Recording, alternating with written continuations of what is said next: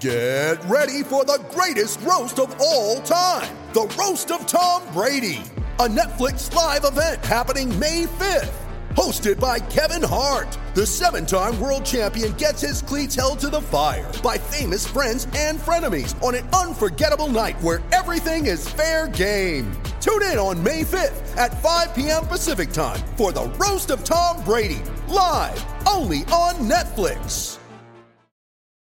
When you need mealtime inspiration, it's worth shopping Kroger, where you'll find over 30,000 mouthwatering choices that excite your inner foodie. And no matter what tasty choice you make, you'll enjoy our everyday low prices, plus extra ways to save, like digital coupons worth over $600 each week. You can also save up to $1 off per gallon at the pump with fuel points. More savings and more inspiring flavors make shopping Kroger worth it every time. Kroger, fresh for everyone. Fuel restrictions apply. Auburn and LSU prepare for their final showdown as SEC West opponents. Let's talk about it on this live edition of the Uptempo podcast. You are now listening to the War Report Podcast Network.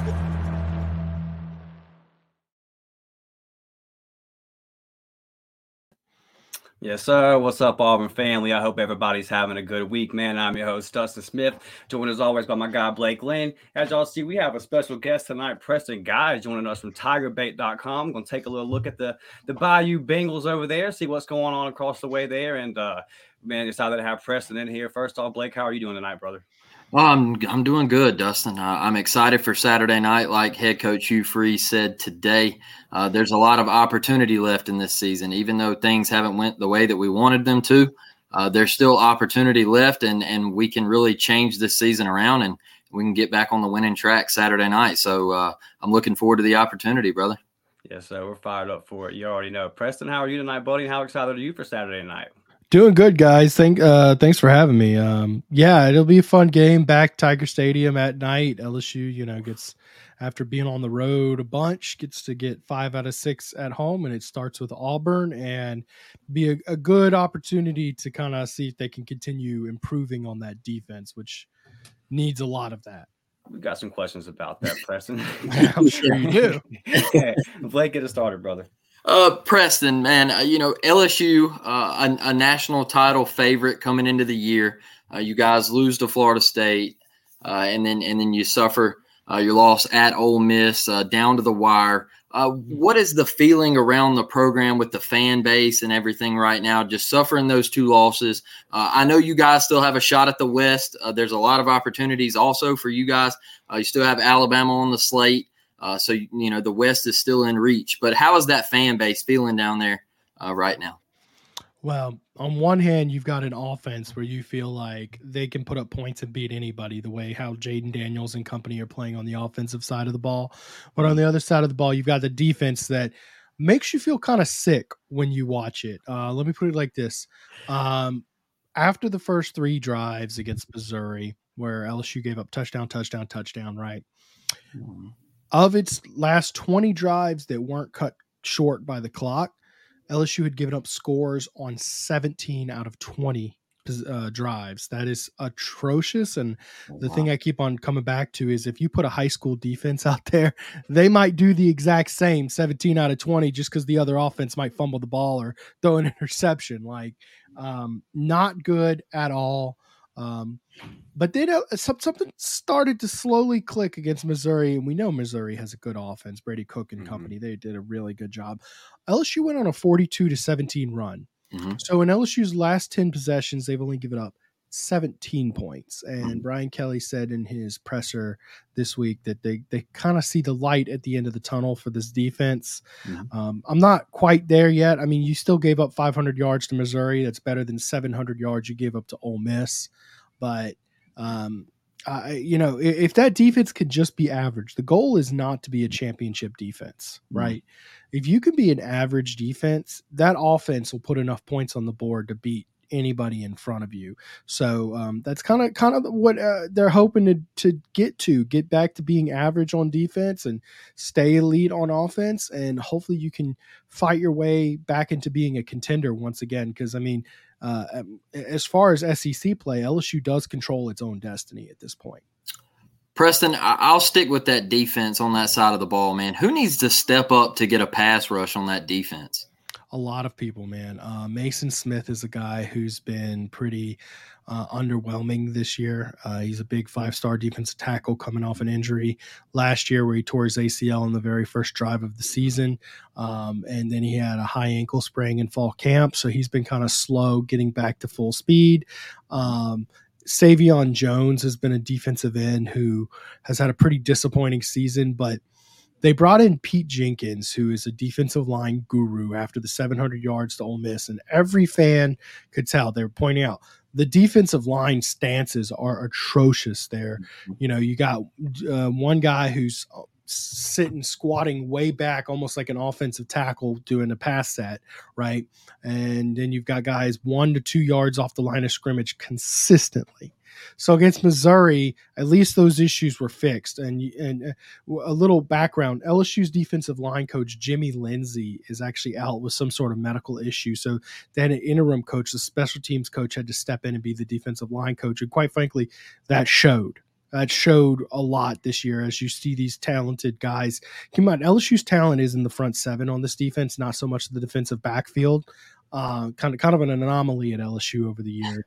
Um, but these guys, I mean, they got to start playing more discipline. And and the defensive line, the story of them's been close but no cigar this year. Um, you know, they're getting after guys like Jordan Travis, KJ Jefferson, Jaxson Dart, and even Brady Cook a bit, who can all run. And more specifically, not just run like a Jalen Milroe. He, yeah, sure, he could run. It's running and then finding a receiver downfield that is what's absolutely cooked this defense because I do believe this is a talented defensive line. They're just not quite getting there. Well, Preston, like you mentioned the defensive backs, man, and, and me and Dustin were actually talking about this the other day. When growing up and, and coming up through our teenage years, you didn't see people running the ball the way they're doing it on LSU this year. You didn't see people throwing the ball yeah. all over LSU the way you see this year. Uh, we were always used to the Pat Peas back there, the Mo Claibornes, the yeah. Honey Badger. Uh, where is that in the secondary right now for LSU? Who has got to be that guy for you guys?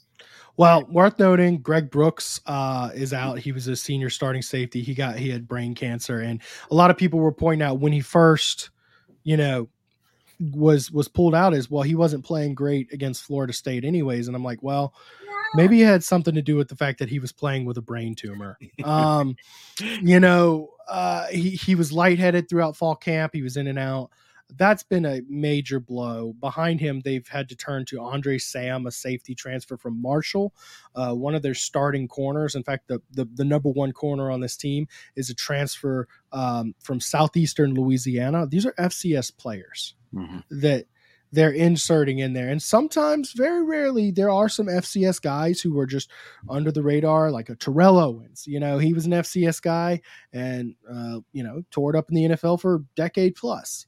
Sometimes that happens. Most of the time, it doesn't. Most of the time, even the best players at that level aren't cut for the SEC. And I think we're seeing a bit of that for LSU. Um, and it really starts with um, the, ta- the the chain of talent for LSU got greatly disrupted when Ed Orgeron got fired. Right? Um, you y'all remember the bowl game against Kansas State where LSU had 39 players, didn't have a single quarterback on roster, and they got just absolutely crushed by Kansas State. Um, you had 39 players, scholarship players suited up for that game. And then Brian Kelly had to come and quickly build a roster. You know, and he, he got on the recruiting class, got some guys like Harold Perkins, his first recruiting class. They they weren't able to sign as many as you would like, but they they got on it. And then last year, you know, they brought in a big freshman class this year, but there was a mass exodus of talent uh, of LSU. Everybody hit the portal after Orgeron. This isn't like, you know, 2005 or I'm sorry, 2004 when Nick Saban left and you know, well, he left the the, the cabinet was loaded uh, when uh, Les Miles got there. Uh, it was it was decimated. It was it was absolutely decimated. And what we're seeing is you've had two years of Brian Kelly saying, "I don't have time for these freshmen to develop. We got to bring in transfer portal guys." And last year you hit on a bunch of them, but they're one and done guys. Yep. And this year you pulled in more transfer portal guys out of necessity once again, and you missed. so that that's what's going on. There are some talented freshman defensive backs. Remember, this is the, the freshmen on the team are Brian Kelly's first full recruiting cycle, uh, and they're starting to slowly work in there, but they're they're developing. It's a work in process. We'll see. Well, Preston, uh, I got one more for you, man. But uh, our last show on my on my final thoughts, uh, I, I, I gave uh, prayers up for Greg Brooks, man, because that is a terrible situation, and and we're still praying for the kid. Uh, we hope he makes a full recovery, and uh, it's it's just an unfortunate situation down there for you guys. And just as as a fan base to to you guys, we're we're all praying for you because even though we we go into Baton Rouge Saturday night uh, like I like I told Dustin the other night, he's still a human being, man. He's a college kid that is wanting yeah. to play for the LSU Tigers. So uh, prayers up to him. Uh, but Preston, man, going over to the offensive side of the ball, we know what Jayden Daniels can do right. in the slew of receivers and Mason Taylor uh, out there at tight end, uh, just a, a hellacious bunch. Uh, but I look at this run game, man, and I feel like Logan Diggs found something Saturday against Missouri. Can you just talk about him and LSU really getting that ground game going? Yeah, Logan Diggs has been a really good um, uh, emerging talent from this team. LSU has eight running backs on roster, right? Mm-hmm. And you really didn't know who was going to separate themselves from the pack going into this season. It really was running back by committee. Logan Diggs didn't even play in the opener yeah. um, for unspecified reasons. Uh, and then since then, it's been pretty clear that he's the most complete back on the team. He's really good at running in between the tackles, which is just something LSU hasn't had uh, for two or three years. Mm-hmm. Um, and uh, on top of that, you know, he has good breakaway speed, not not like some – elite Heisman back. I'm not saying anything like that. Just just real good in open field. Uh, he's a good receiving back. He can catch the ball out of the backfield just really well, and he's a good blocking back. So that makes him a complete back. There are other backs on this team who do other things pretty well. Um, you know, Josh Williams is a great blocker and he's good in space, but you know, does he have the breakaway speed that Logan Diggs has? No. So it's a good mixture of experience, talent, and just um, knowing how to play football. There's another guy, a freshman on the team, Caleb Jackson. Um, very talented, runs a 10 600 meter yard dash, and he's about 220. I mean, he's chiseled. You'll know his name eventually, but right now he's just not quite caught up to speed like Logan Diggs. But yeah, the emergence of Logan Diggs has really completed this offense. Whereas last year, Jayden Daniels was basically all of your running game, mm-hmm. and he's still bringing that on the ground. I mean, he's averaging right under 400 yards a game. Um, uh, total offense, I should say, not running. That that that'd be wild if he was running that much. Um, but anyways, uh, it, it it's Logan Diggs can get you your hundred yards, and Jayden Daniels can do his thing. The offense just looks more complete than it than it's looked in uh, since Joe Burrow, really. Hmm. Dustin? Yes, sir. All right. Well, uh, Blake mentioned Jayden Daniels there, Preston, and um, I remember watching this kid as a freshman at Arizona State, and yeah. I remember watching him last year, and uh, just he just looks different this year, man. Like it seems like there really was a growth in the all season from last year to this mm-hmm. year. Um, just just talk about that and, and kind of what coaches deserve the credit for that. All off season, there were two things we pointed to because it was weird for Jayden Daniels. It was like you weren't really impressed with him at the end of the game, but then you look up, it's like he had 300 yards and your offense had 370. He was your offense, right? And it really took a, a lot of film breakdown and, and, and some kind of deeper level analysis to figure out why is this not look clicking and looking as productive as it as it appears at the end of the game. Well, he had 8.9 yards per average depth of target on his throws. That's 118th in uh, FBS. Mm. So he really wasn't pushing the ball downfield. Mm. And frankly, he didn't do that against Florida State very well either. Um, but since then, he has just been remarkable. Mm-hmm. Pushing the ball downfield, throwing, taking some deep shots. I mean, you got stud receivers on this team, and you're just you gotta you know you have to give him a chance you have to throw it and he has been an accurate passer i think it's just that confidence he didn't have i think he had a little bit of ptsd you know his final year at arizona he had a 10 touchdown 10 interception season where you know it, it just he really didn't want to be that turnover guy. So he only threw two interceptions all last year, right? But he only had 17 touchdowns. Well, now he's being more confident and he's kept his interceptions down. He has two interceptions and 19 halfway through the season. Mm. So he's he's about to blow what he did last year out of the water, and it's it's mostly because of the confidence. There's some other things. Um, uh, for the second thing we pointed to all off season was him not getting such happy feet. You know, he would go one read, freak out, and try to lean on his athleticism, which, you know, I can't really blame the kid. I mean, if I ran a 4 240 or 4 340, whatever he runs, you know what? I might lean toward yeah. taking off and running too. Um, but this season, he's been a lot more patient. And a, a little bit of this also has to do with the offensive line has developed. Because uh, last year, you couldn't really trust that offensive line. I might also be a little nervous with the with that offensive line they were working with last year. They've improved. He's been more patient. He's been more aggressive pushing the ball downfield, and he's been more accurate. Mm-hmm. So there's just a bunch of things. I'd still like to see him keep his eyes downfield when he takes off to run instead of just going for you know the five or six yard gain but i guess he's so good at that five or six yards and sometimes it's even more when he takes off and scrambles uh, you know, may, maybe don't break that. I just really would like to see him keep those eyes downfield and, and find some open receivers when he can. He he's done that a little bit better this year, but that that's the one area I'd like to see him really get good at. I got you. Um, this bye week for Auburn, man, it came at a crucial time. We're a yeah. banged up team. Uh, injury wise, how's LSU looking? Uh, not too bad. I mean, Chris Hilton's going to be out. Uh, you gotta get a few guys in that. He's like your your third receiver. Obviously, Greg Brooks is out. I mean, that's an injury technically, and that one's the one that hurts more than any of them. Uh, LSU's not too banged up for considering the time of year it is. The center, the starting center, Charles Turner. Um, he has a banged up shoulder. He's probable this week. Um, and last week, LSU had to go actually to their third team center after the second team center messed up a snap.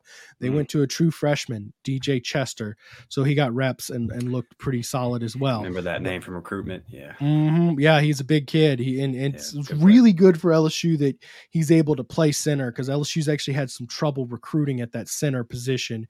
So to find a kid who naturally slides into center is a, is a, is a good thing. But, uh, anyways, for LSU, um, uh, Charles Turner is the starting center. We expect him to be back. Not too banged up. I will say, you know, having a coach like Hugh Freeze having a bye week to prepare for you and watch film, that's never like a comforting feeling uh, more so than the you know rest and recovery. It's the extra time with when you have a ball coach like that. I know he doesn't have the Jimmys and Joes he needs and wants yet, but you can still see you know the the mastermind there when you watch Auburn play. I mean, it's it's definitely something scheming. It's just just just you know let him let him get a couple recruiting classes in. For sure, that's a uh, that's a good point. Uh, let me ask you this: Do you think that last year that maybe I don't want to say like overachieved, but it just seems like maybe LSU, I mean, winning the West. Do you think that the expectations from the fan base maybe got set a little too high to where you're coming into this year and it was LSU it could contend for the playoffs, maybe national championship? And I hear you talk about the defense, and it just seems like you talk about having to go to the portal. It seems like, yeah, maybe it just wasn't quite there yet, roster wise. Yeah, um, I think maybe us in the media artificially hyped up the team a little bit much. Uh, I, I, think our Brian Kelly artificially raised the bar by winning with a roster that was just bubblegum and paper clips last year. I think e- even in the Auburn game, you could kind of see there were some serious holes on that team a year ago. Uh, LSU got down. I think it was twenty nothing or something like that. Anyways. Seventeen, yeah, seventeen nothing yards in the second half and still yeah, yeah, yeah, and then somehow LSU wins that game with Jayden Daniels having eighty passing yards. Um, you know, yeah, I, but you could clearly that's a game that's just a prime example of that wasn't a SEC West champion roster last year.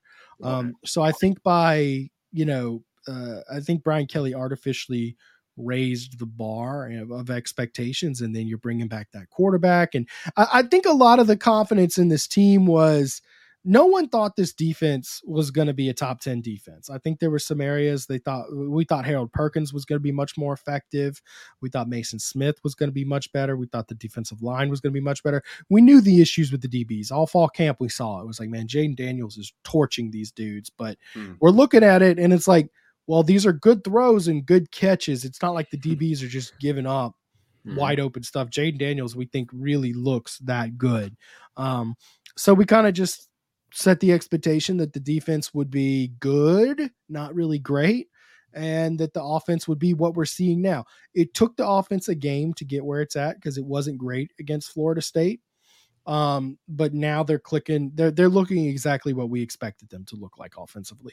The defense has just been woeful, man. It's just been so much worse than we could have ever expected. LSU has never in the history of its program given up 700 yards to an opponent until this season.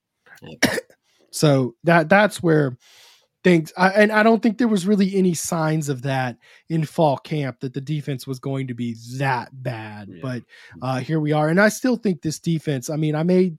Um, I gave the background as to how we got here with the rosters and the transfer portal sitting. I definitely think there's enough talent to be average on this defense. So that's up to coaches to to elevate their play. Um, it, it, and it's not necessarily even a play calling issue on defense. I like the plays that Matt House has been calling. It's just execution, man. I mean, you can't miss 34 tackles against Ole Miss. 34. They give up 284 yards on missed tackles alone teams have won football games on 284 yards by themselves. Oh, and then they added another 480 or whatever on top of that. So it's like, yeah, you know, you, you, if you just fix tackling and loafing around, the mm-hmm. defense will be close to average. And I do think we saw a bit of that effort improve quite a bit against Missouri. Yeah. Before I get out of here, Preston, or before we let you get out of here, brother, 1992, the SEC split, right? Auburn LSU go to the SEC West, and there's been a ton of classics since then. Even though the majority of our uh, our viewers might not like your answer here, since that time, give us your favorite game as an LSU fan, because man, there's been some wild. oh man, uh, from my perspective, though, let me see here.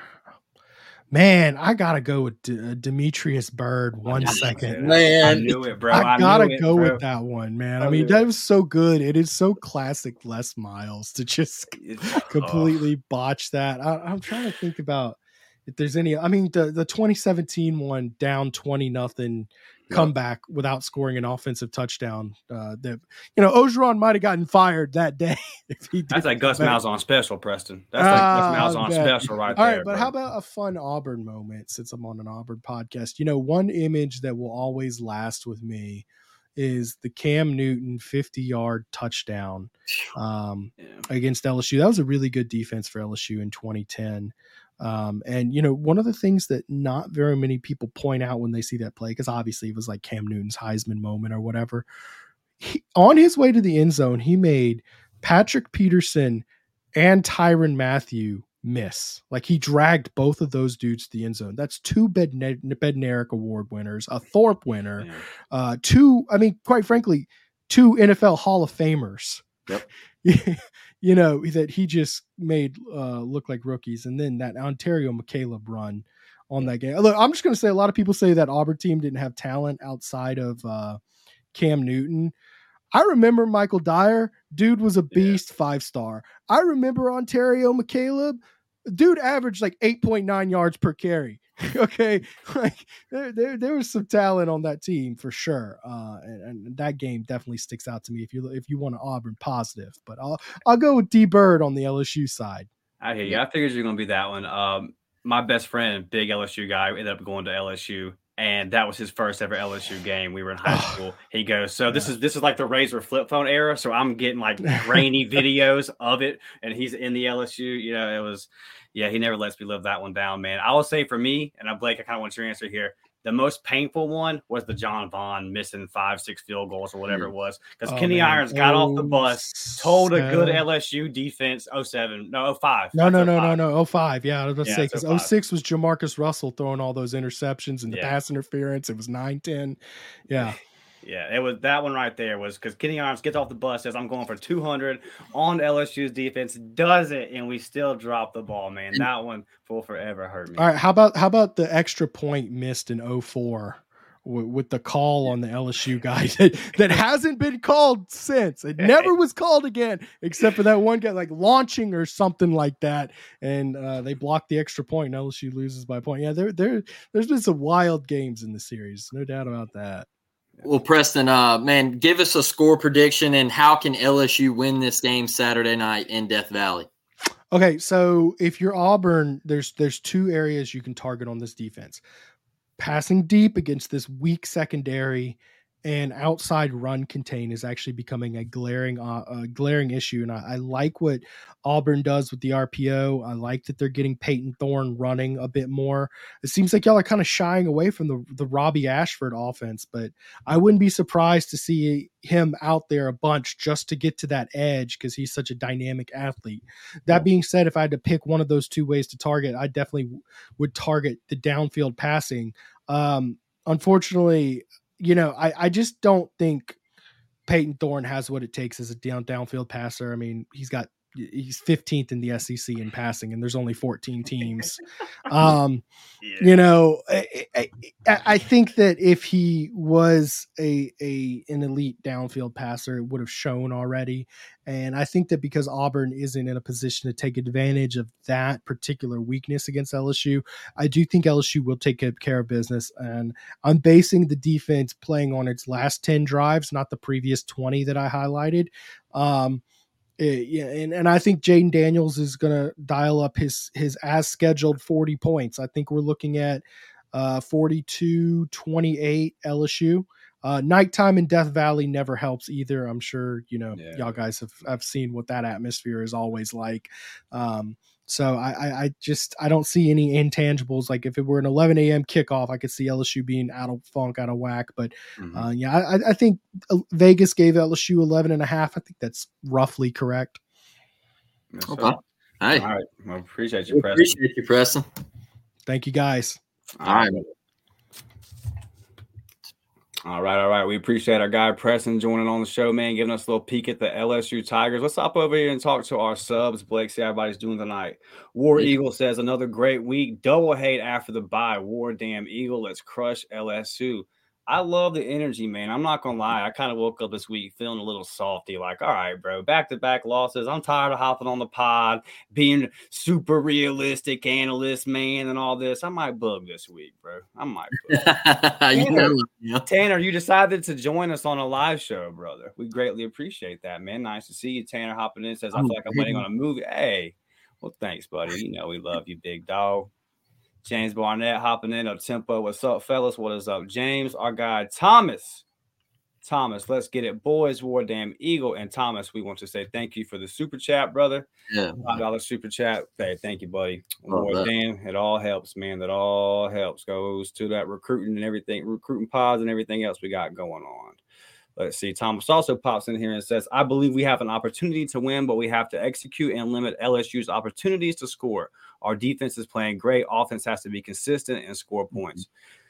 Yeah, man. I mean, it's um if we if we find 28, like Preston said, Blake, I think we're close. I don't know. I don't know if they score 40. You know, they're gonna get I, they're gonna get theirs. I feel like 31 is the magic number personally. Yeah, I, um I'm not sure they score 40 on our defense. Um, now I know he's looking, Preston's looking, and and th- they can score 40. All right, they can. Yeah, not, yeah for sure. Yeah, that's not, that's not like a crazy take or anything. Like Preston believes in that offense, and everybody else in the country should also. Um, but I think our defense. I don't see our defense giving up 40. Um, I just.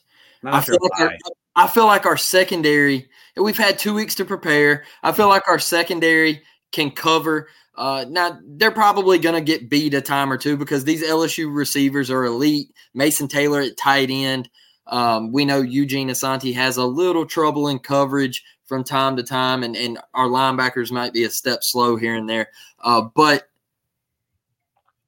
giving up 40 on, this and this Auburn defense giving up 40 is that's that's tough for me to say. So I kind of agree with you. Maybe like the race to 31, 35, you know, like if Auburn can get to 35, might win 35, 31, something like that.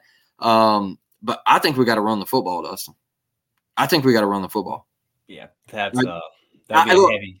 I, I get going downfield and everything and and attacking their secondary, but if we run the football, and we keep their offense on the sideline, I think that's the recipe for Auburn to win this football game. Yeah. All right.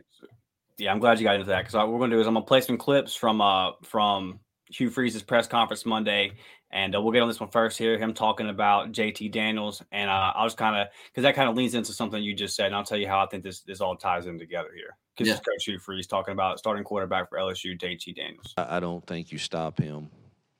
They just there's too many weapons around him, and he's too good. I think um, you look at the key to this game is can we hold him to field goals? Truthfully, uh, just no one has stopped him, and he's uh, he plays so effortless. Uh, literally, he runs forty yard touchdowns and looks like he's jogging, and yet no one's catching him. And his balls are so accurate um, to those talented receivers. I just I think it's a hard, hard task. Um, again, I think to this point, and I haven't watched future opponents, so nobody, somebody will use it for bulletin board material, but it's to this point, it's the best offensive personnel I, have seen in this league to this point. Uh, Coach Hugh Freeze, ever paranoid, just making sure he doesn't give anybody down the line any bulletin board material. I love that, Blake. Just the little details. I, I love our coach. But the, the thing that really stood out to me there was I was thinking about this game uh, after the Missouri, after their game ended with Missouri. I was like, all right, man, how do we win this game? And to me, what Hugh Freeze said there at the beginning about holding them to field goals, and then what you said about running the ball. So I think both offenses are going to get theirs between the 20s. I think the game is going to be won in the red zone, Blake. I do. Let's hold them to some field goals. At this point, I I don't want to say this is jinxes, so I'll just keep saying that. Just keep doing what we've been doing defensively as far as creating turnovers. You needed you needed to win the turnover battle to stay in the Georgia game. You did. You went on the road at A and M. You won the turnover battle. You went on the road at Cal. You won the turnover battle. You need to go on the road again and win the turnover battle. Keep that trend up. Keep that up. That, that's the obvious thing though. In the red zone, man, offensively and defensively, like Coach Freeze said, they're gonna get theirs. Malik Nabers is a dude. Can't wait to watch him and, and uh, DJ go against each other. That's gonna be one hell of a matchup. You're gonna watch two future NFL guys go at it. DJ can be in great coverage. Malik's gonna make a catch. I'm like, bro, that, that what we talk about versus Georgia, the plays we didn't make, LSU's got them dudes on offense. Them they got them dudes that make them catches and make them plays. So they're gonna get theirs. Now we've had a week to rest, so everybody should be fresh. Um, our lack of depth coming out of a bye week, you should feel a little bit better about that. Okay, we're getting some guys back, you know, this kind of thing again, this is another game where I'm looking at it and going, damn it, I wish we had Keontae, but it is what it is. Um, but yeah, man. So I just think that in the red zone, defensively, and then like you talk about on offense, run that ball. They're dead last in the SEC in rushing. And I know that the boys talked about it. Uh, I talked about it Monday with B Will on the morning drop, just kind of breaking down LSU's defense. I remember passing, they were 119th in the country. Um, but I believe it's 98th in rushing. I know at stopping the run. I know it's in the 90s, and I know that they're last in the SEC. Man, listen, I, will go ahead and tell you this, Blake. I don't want to get too far down this road. We'll kind of save this convo for Friday. But if it ain't clicking early with Thorne, I think you go to nine and just run, just run it because you'll take your opportunity. Because it's like if they're that bad, they're just that bad at defending the pass, right? So, like, let's say you miss on an open throw you're probably going to get another one versus yep. this defense. Like the opportunities are going to be there. You just have to make some of the plays. So I don't I, I don't know if you need the most accurate passer, but I'll I'll save that for Friday's show. But I completely agree with you. And I agree with you on this for, for the rest of the season. With our defense being what it is, with our lack of pass rush being what it is, and, and we this is just going to be the situation this year. We just don't have the guys on the offensive line. Um, run the ball, use these clock rules, shorten the game. You know, I think that's a big reason why you haven't seen Hugh Freeze's up tempo offense. Uh, a lot of it's lack of success on first down, yep. but you know, but I also think that he's looking at some of these games and saying, "Man, I, I can't go fast and possess and possess." I don't think we want to get in a battle with LSU where we're going up and down the field. The recipe yeah. for Auburn is to muddy this game up and win in the red zone. What do you think about what Coach Freeze said, Blake? I mean, he's 100% right. Look, you're not going to stop him. You can only hope to contain him. Uh, and and like we talked with Preston, man, they're elite uh, receiving corps. Uh, that they got a dude at tight end. Uh, the one the one spot that you can attack this offense is uh, they don't run the ball great. Uh, they found something against LSU in that second. I mean, against Missouri in that second half. Uh, but early this season and going into to last year, going back to last year, they haven't ran the ball well, and uh, that's one of the things that has been kind of weird, man. Because like we remember all those great LSU backs, you know, coming up, and uh, they, their offensive line isn't great. Their offensive line, like Auburn, Auburn can can put some pressure on Jayden. Man, their offensive line hasn't been the offensive line at LSU that we've been used to, right? Uh, and it's been that way for the past couple years. It seems like down there. So, um, I like I said, man, I, think Auburn's got to. I think they got to run the football and keep five off the football field. You have to keep him off the football field because I know we didn't get to this with Preston, but I think the dude should be somewhere in the Heisman conversation. I know people are going to look at those two losses, but people didn't care about losses when it come to RG3. All right. And what he's doing right now, it kind of reminds me of what Johnny Manziel had to do at A&M in 2013, where he had to score 60 every Saturday because his defense was cheeks. Okay. And, and um, I feel like that's what Jayden Daniels is having to do. So, yeah. Before we get into the next clip, I wanted to play. Let's get into some of the comments. Charles asked when are we going to see Cobb show out. I think next year, bro. Yeah. Uh, I felt like it was kind of going, but listen, with the injury to Damari, um, the opportunity could be there, but I just, uh, I think it'll be next year, and with, he's with, out, Charles.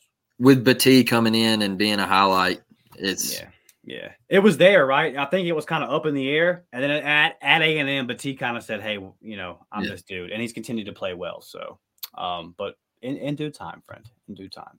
Thomas says, if we spy, who do we spy on Daniels? Kaufman, Simpson, or Asante? I'm going to say I like Kaufman in the spy role because uh, Eugene's going to have obviously certain assignments from the linebacker position. And then I cannot afford to have Jaylin Simpson out, out of coverage. I need him back there getting picks. Yeah, I agree. I agree 100%. No way Simp can spy. Yeah, we, we, need him back there. Yeah.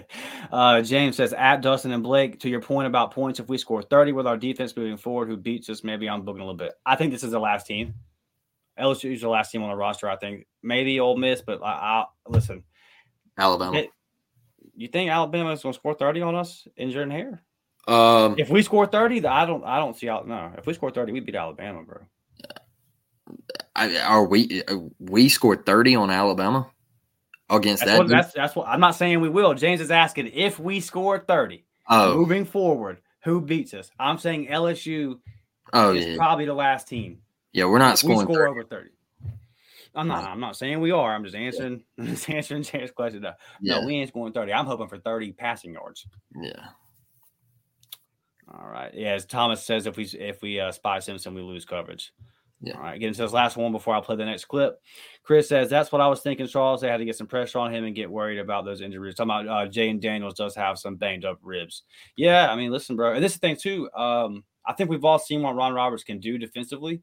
So I do like I would like to see what he can scheme up um, with an extra week. That'll be fun. Yeah. All right. So like Preston alluded to, anybody that's ever watched SEC football understands what we're about to go into Saturday night at six o'clock. There's a reason why we went two decades without winning in this freaking stadium. It's a tough, tough place to win, man. Not only is their crowd loud, not only are they always talented and have good teams and are historically a top five, a top 10 program all time, but also they have some kind of voodoo type devil magic, devil magic working for them. It's just a tough, tough deal. But by the way, I did purchase my cigar today. I do have it ready. I hope I get to light that bad boy up on the post game, Blake. But it's going to be a tough one, nevertheless. Let's hear uh, Coach Hugh Freeze talking about the crowd noise and how we're going to be dealing with it. Yeah, I heard this was a new thing, but it's actually not. Um, we we uh, we've we've uh, we've uh, yeah we will have it as loud as we can get it on the practice field, and it'll be playing "Hold That Tiger," whatever the the, the fight song is, and um, we will uh, have a couple of different plans for cadence, uh, just in case.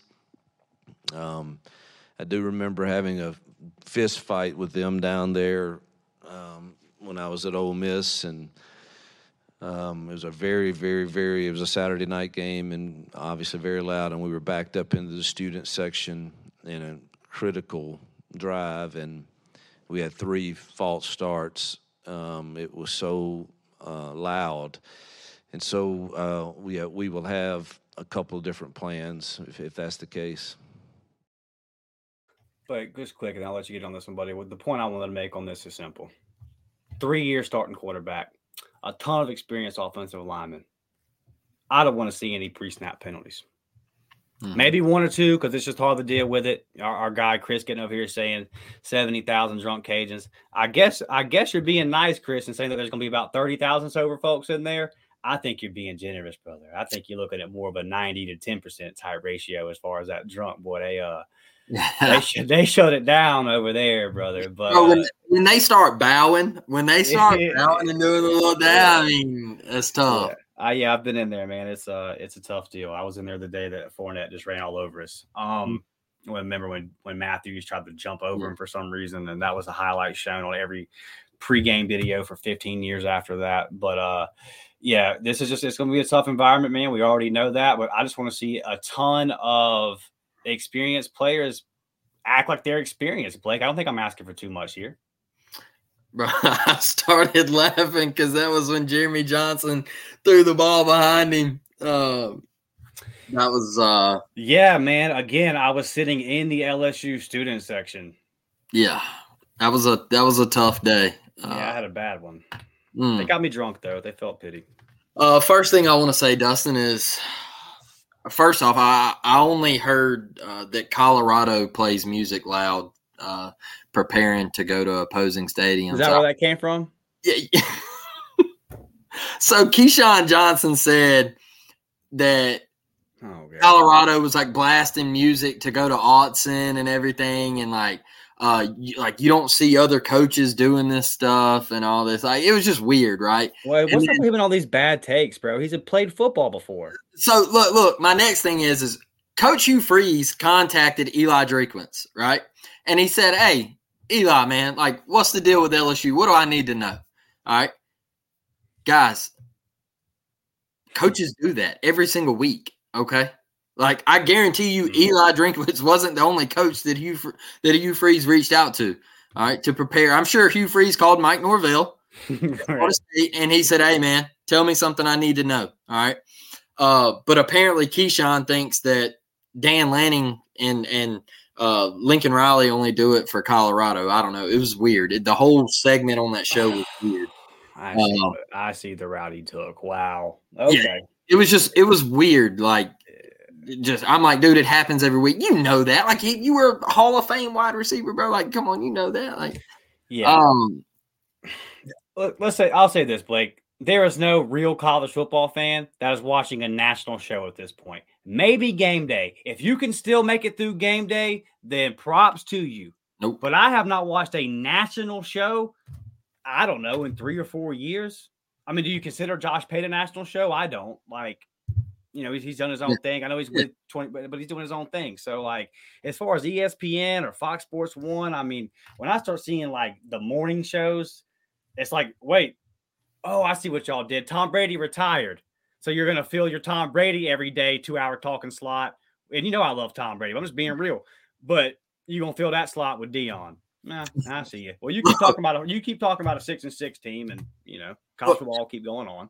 One thing, one thing off track for a minute. Um, but one thing I, I think where we got lost on game day was uh, I, I feel like we tried to start making people laugh instead of actually talking about ball. Mm. And when you got rid of David Pollack, yep, and you brought Pat in, Pat Pat knows football. I'm not saying he doesn't, but he's more of a comedian and an entertainer on that show now. And it all just kind of feels like it kind of feels like it's all staged and set up, you know, like, they're just there to make people laugh and try to have a good time now.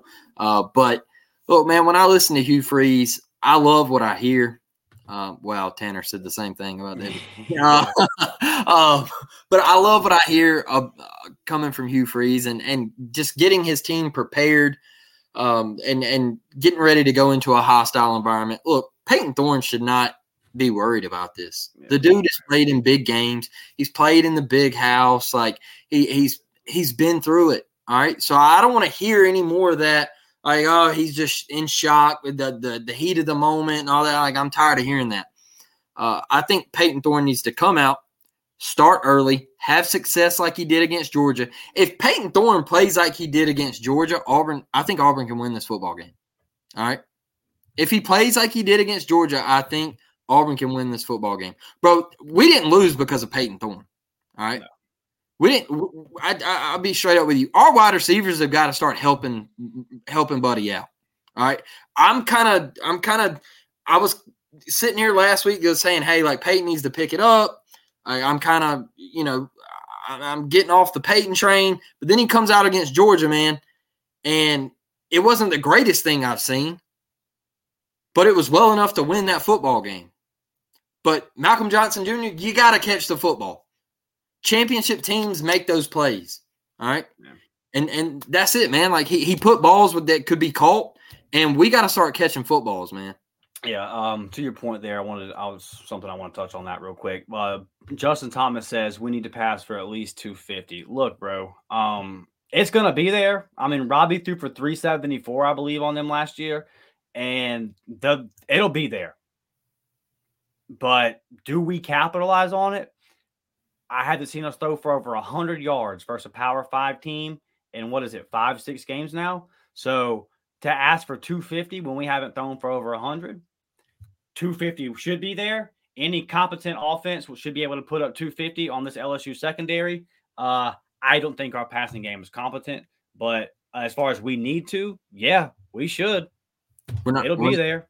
Not, I, if we throw for 250, I'll be shocked. I think Auburn has to go to the ground game, and like Preston said, uh, I think Robby Ashford could play a huge role Saturday. I think Robby Ashford could come in and use his legs, and uh, Auburn could find something there. And and Jarquez has got to get going, Dustin. Like we got to get we got to get 27 going. And Payton Thorne, he used his legs against Georgia. Um, you know, I, I would have loved to seen him get into the end zone on that long run, but um, it, it, it looks like he's getting a little bit more comfortable. I just don't know if he throws for 250 yards, man. But I also don't think we have to throw for 250 yards to win a football game. No, I don't either. And I, I listen. If if Thorne's struggling, there is a early ditch it because there is a way to beat LSU Saturday night using Robby Ashford. There is. Yeah. You can yeah. carve. You can carve them up. What did he say? 284 yards on missed tackles versus Ole Miss. Yeah. What? Yep. All right, bro. Well, you put I let nine run wild. If Payton Thorne ain't getting it done two drives in, and th- and that's not again, that's not even. I'm not even saying for the rest of the year. You know what I mean? Now it would probably be a fair question at that point because how many times can you pull the starter? Like, you know. But I'm just saying, man, with this particular game, the you can attack this defense with Robby Ashford, and mm-hmm. I'm guessing you're going to still see a lot of Robby Ashford either way. And yeah, if it's clicking, if if Robby rips off six or seven on first down, let's go. Now I can't do that all game because you know, like I said, you don't want to get into the shootout with LSU. But yeah, dude, I, I uh there's a way. Payton Thorne, they're good. The throws are going to be there. You got to make them. Like you said, the receivers got to step up and catch them. Mm-hmm. Um, but yeah, there's going to be plays, bro. There's going to, there's going to be opportunities for us to score points versus defense. James says, uh, and we, what's up, Jeremy? We see you, Jeremy Russell, saying what's up. Appreciate you for joining what's us, brother. Uh, James Burnett says, at Blake, I agree with you about PT and the wide receivers. They have to bail him out and make plays, but PT is not uh, is not a good on the road player, even at MSU. This needs to be his turning point. Thoughts? Yeah, this is the defense for him to to have that turning point. Like they're not good in coverage. They're they're not good at. They haven't been good at anything. Like they can't stop the run. They're not good in coverage. They did pick it up in that fourth quarter against Missouri. I will give them that, like Preston said. But man, like I know we don't have the wide receivers that Florida State has, but they were atrocious in that game, especially that second half. Like, there's just going to be opportunities there, and we we've got to. It can't be just Jay Fair. It's got to be somebody else, man. Like I'm just I'm tired of it feels like it's all on five's back right now. If five don't make a play, mm. we just don't have a receiver that can make a play. Yeah. I mean, does it not? Uh, it's just yeah. Rivaldo, step up Saturday. Get 80 to 100 Saturday, big dog. Let's go. Well, we heard about it. We heard about it all off season, man. it, I also don't think we're putting Rivaldo in the best of spots either. Like, well, hey, Hugh talked about that. Hugh said they had. He said at the press conference. He said they did a lot of self evaluation, and he was asked uh, about the protection issues, and he said that's on us. And he said it's not easy for me to say this, but this is on us, the coaching staff. And then he was asked, "Is it on Payton Thorne?" He said no. He actually said, "Heck no." It's on us. I got to get this right. I like the honesty. I like, you know, him just coming out and saying it because, like we've talked about before, that's I like that a lot better than nah. Players got to execute what I call. Um, he's coming out and saying, "Hey, man, I'm not putting Payton." What did he say? He said, "I'm not giving Payton the right toolbox to get the job done." Yeah. So, uh, and I, I, think it was actually James. It was somebody, maybe it was Bob. Somebody in our live show a week or two ago uh, mentioned Hugh Freeze's record out, out of the bye. I don't have it offhand here, but uh, I know it's very impressive. So, you know, man, like I said, we got good coaches as far as Hugh Freeze and, and uh, Philip Montgomery over there on defense. So I like the the having the extra week to prepare for it. It's just uh, I'm ready for this game, brother. Uh, Thomas says, agreed, Dustin. Pull Thorne after two or three drives. If, you know, I'm assuming Thomas saying here if he's struggling, obviously. Blake, what is your uh what's your leash here with with because I'm I'm right here with I'm right here with Thomas. Listen, this is the the worst defense in the SEC. Yep you got you've had a bye week. We've heard all these different, you know, we've all been okay, okay, okay, okay. If you come out this game and you're not getting it done, I'm gonna be, I'm telling you, man, I'm gonna be into the first quarter, like, all right, and and and, and I'm I'll be talking for good because I'm a, I'm about over it. What do you think? You know what I tell you every Saturday is is are they actually gonna do it though? Now I'm straight up with you, and and I agree with you guys, right? Like, like I'm I'm cool with this. I'm not some kind of I'm not a Robby hater. I just don't see the coaching staff pulling him that early. I don't because they went and got him. All right, and and I just when I look at it, man, it looks like they have full trust. Like like it it just looks like they trust him, and and they want this thing to turn around. And at A and M, I was sitting here and I'm like, hey man, it's nine time. Like, like you got to go to Robby. You got to try something else. And then people get my comments and they're like, nah, man, if you bring Robby in the game, you're going to lose. And I'm like, what are we doing right now? Mm. What, what are we doing right now? We're going to lose regardless. Like, one ain't getting it done. So I'm sitting here and I'm like, after two or three drives, but does the coaching staff actually do it? And I, I just I don't know, man. It, it's it's a it's a weird situation, honestly, because I look at the Georgia game. Why did we pull Robby out there? Driving in the red zone, right? Right. Robby right, was yeah. moving the football. I don't get it, man. Like I, am I'm, I'm I'm just kind of lost. I don't get it. I, I was pissed off about that. I'll be honest with you. I wasn't happy. Like Robby was moving the football. It was third and one, like, and we pull him. I just didn't agree with, and like Robby was running tough, man. Like he was getting to the edge on the outside. Like I just didn't understand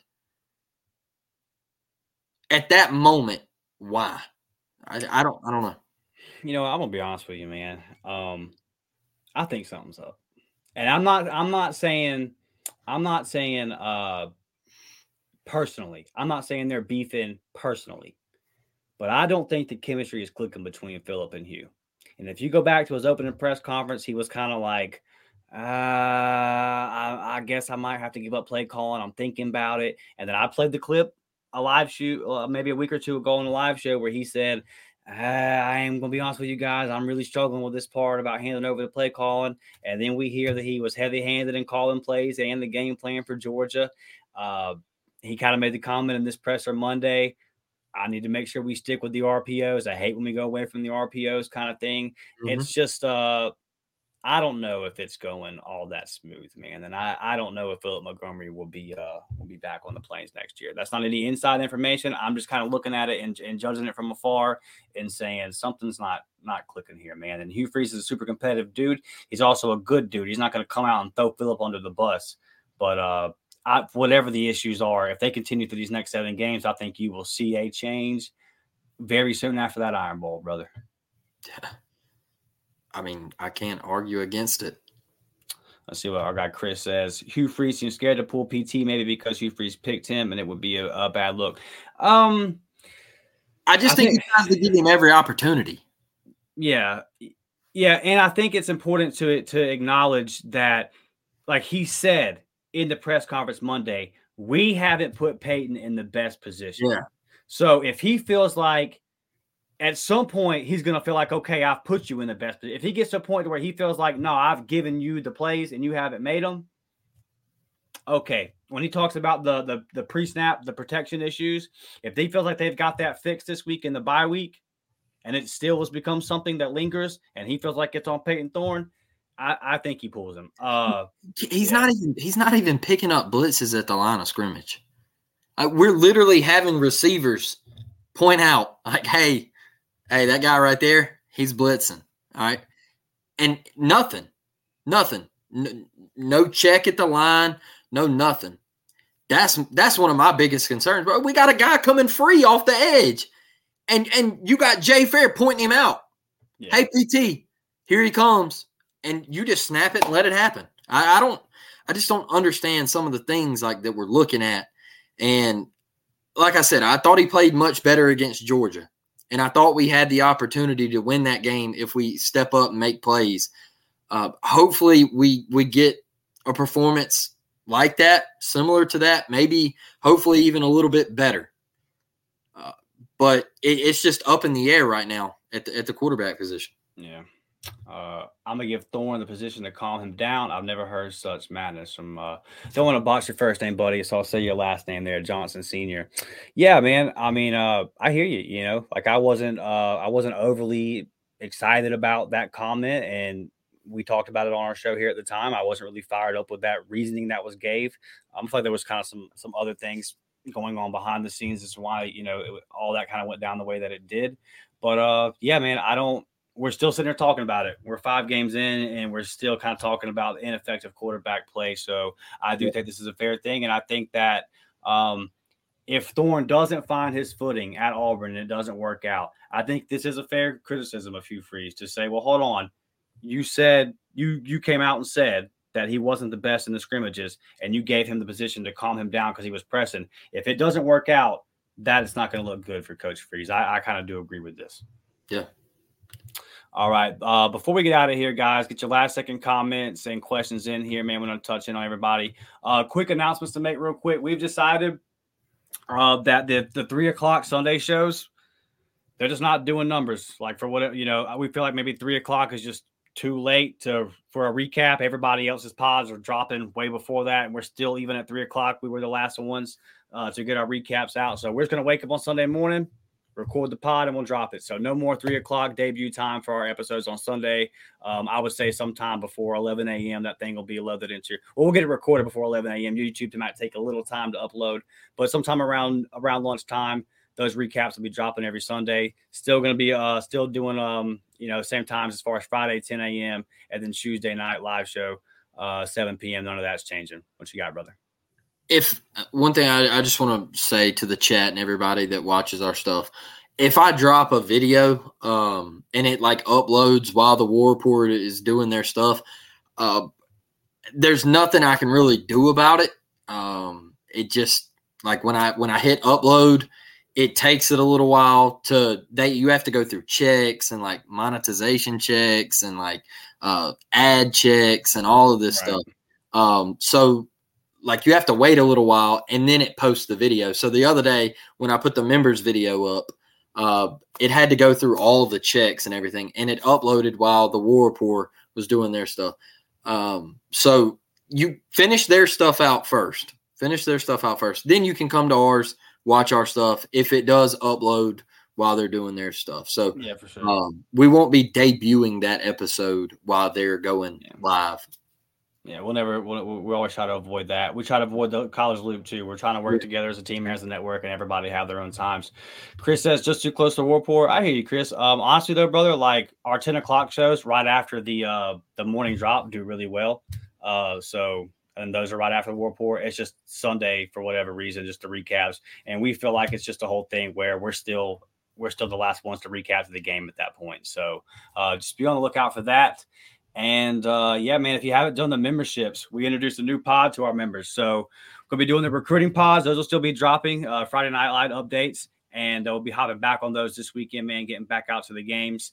And uh, we also got one. I don't have a name for it yet. Maybe around the plains, Auburn type. You know, just an update on all the sports, man. So two pods. The uh, the recruiting one will still be for our varsity guys, but now for JV and varsity, you will be getting the Around the Plains podcast. We'll just be kind of going through whatever's happening, man. On this one Saturday, we went through what the fall ball, baseball stuff. We talked about basketball practice going on, and obviously touching on some football, some recruiting, and all that kind of stuff. So that's out there for our JV guys. That's out there for our, um for everybody. And let's see, Sunday night at six. Not sure, not sure what the question is here. We're not doing anything. No, Sunday night at no, no, Sunday night. He's saying why not go Sunday night at six, but uh, the college loop does Sunday night at six, I believe. So Oh, okay. Yeah. And I'm an NFL guy. I'm just gonna tell y'all right now. I gotta get my recording on Sunday done before that football starts at noon, brother. Like I got I mean, just this Sunday, the Bucs play the Lions at uh, at 3:30. Y'all know the if you know the man, Detroit's off to a good start. My Bucs are off to a good start. By the way, man, got my uh Bolt shirt on tonight, opened up the hockey season one and oh. So yeah, man. Uh so we're just gonna get this out of here uh on Sunday early on, man. And one last thing, Dustin, uh, I'm interested to see um, in the chat. Uh, like I, I'm into hockey. Uh, I bet on it. Um, I, basketball season's coming up. I bet on college basketball. Uh, if any of you are into that kind of stuff, I will start dropping some pods and about betting and stuff like that. It's not gambling advice. I'm not telling you to go lay the house. I'm just telling you what I'm putting my money on, and you can take it for what it's worth. Uh, With B will got this one right. You and B will do. yeah, yeah, we, we do the SEC. Look, my thing about the SEC, man, is I've had bad luck betting on the SEC, but I have pounded the Pac-12, and I've made a ton of money on the Pac-12 this year. Uh, but like when it comes to the SEC, uh, I'm I'm struggling right now, except Georgia. All right. I went on Josh and them show the other day. I said, hey, take Georgia minus 14 and a half against Kentucky. They're going to blow them out of the water.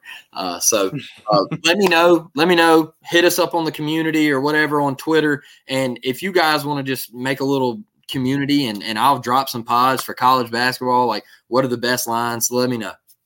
Yeah, for sure, for sure. So yeah, man, I'll just put this up here real quick. We need to edit this, um, a little bit of changes to this, but absolutely, man. Let me get uh, Chris's comment off here. So you just join those memberships, guys. JV Varsity Squad. You see the prices right there. Tons of perks, man. Tons of like I said, two uh, two different podcasts coming out for our members every single weekend now. I mean, we continue to put in the work. If you were a big time recruiting guy, this is the time to do it, man. We stay on it. Uh, big big one in Mobile this weekend, right? Big Yeah. game in Mobile, man. Me and Blake will be out there Friday night. Excited for mm-hmm. that one. All right, guys. Last second comments or questions before we get out of here. Boy, with B Will on that money, says Warty. yes, sir. Yes, sir. Hey, Devin says, Love y'all show. Much better than whatever they're putting on national TV these days. Well, Devin, I appreciate that. And I will tell you this we are much more accurate in our Auburn takes than the national media.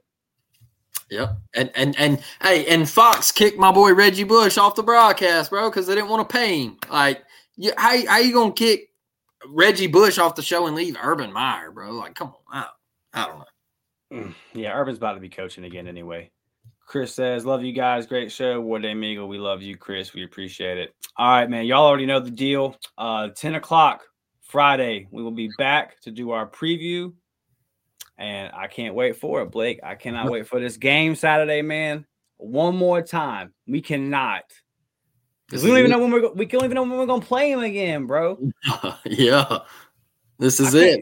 I can't lose this one, Blake. Hey, go watch that hype video before we get out of here. Go watch that hype video with Hugh Freeze hyping the team up, telling them about the opportunities left in the season, man. Hey, War Damn Eagle. strap that helmet on before you run for that brick wall after you watch that thing. Mm. Friday, 10 a.m. Y'all already know, man. Eat all the corn dogs you see this week. Every corn dog you see, consume it.